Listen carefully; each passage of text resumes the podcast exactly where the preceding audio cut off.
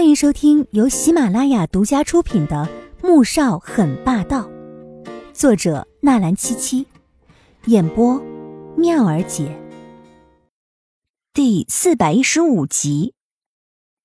左印猛踩了刹车，黄天武立即解开安全带，打开车门跳了下去。看着他毫不犹豫的下车，左印气得狠狠的捶了几拳方向盘，发出了刺耳的鸣叫。黄天武回到龙井台之后，便冲进自己的房间。没多久，黄天觉在外面敲门：“小五，小五，我进来了。”说着，推门而入，便看到黄天武趴在床上，把脸埋进枕头里面。“怎么了？和昨天吵架了？我看你是坐的士回来的啊？”“嗯，有些小事吵了一架。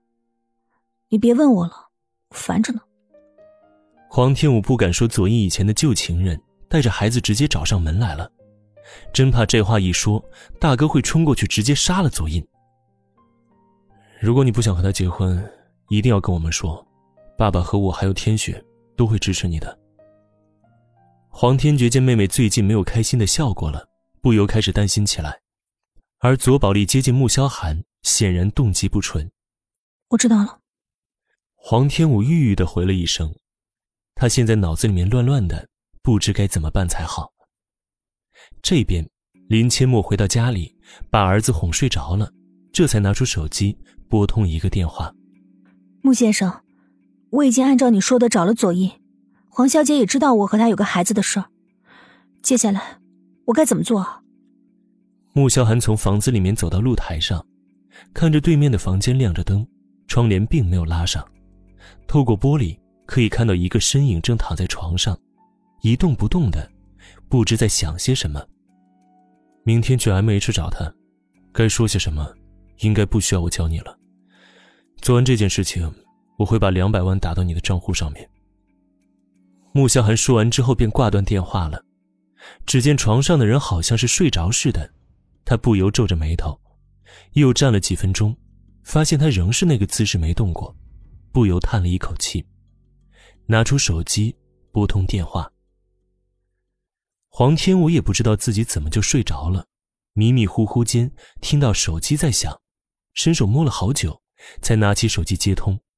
起来，这样睡觉会着凉的。他揉了揉眼睛，好一会儿才反应过来。你怎么知道？突然，他想起自己后窗可以看到对面，而对面也许可以看到自己。于是立即从床上跳了起来，走到后窗，推开窗户一看，果然见露台上的男人正拿着手机望着这里。他心中一阵狂跳，好久才愤愤地蹦出一句：“穆萧寒，你就是一个变态偷窥狂！”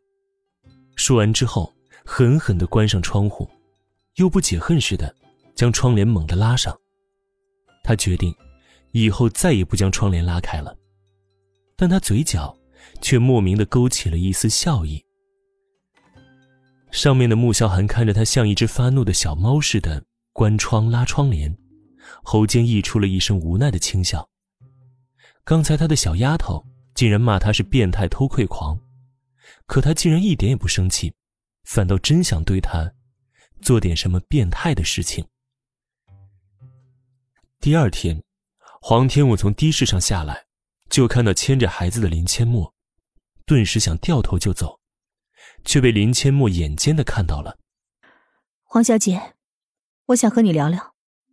林千陌牵着孩子追了上去，黄天武看着他这样子，只怕孩子摔跤，于是只好停下脚步说道：“嗯，去对面茶馆里说吧。”他真不想在公司里面说，不然让一个同事听到了，估计不到下午。全公司的人都知道他的未婚夫有一个情人，带着小孩过来找他谈判了。茶馆里面，林千陌竟然跪在他面前，也拉着孩子一起跪下。孩子兴许是不想惹母亲生气，也乖乖的跪了下来。黄天武立即心疼的拉起孩子：“哎，你这是干什么？有你这么当妈的吗？你不知道会给孩子留下心理阴影吗？”林千陌看了一眼孩子。眼底的神情十分冷漠，甚至充满了厌恶。若非他为了给自己多些筹码可以绑住左印，才不会生下这么一个拖油瓶呢。黄天武只是心疼的看着孩子，并没有留意到林千陌的眼神。待他再看向林千陌时，他便又换上了一副慈爱又伤心的样子。黄小姐，我知道我的要求有点过分了，可是我真的是太爱左印，我也不希望孩子没有爸爸。你放心，我不会破坏你们的关系，我只是希望左印能够负起父亲的责任，每个星期来看一眼孩子就足够了。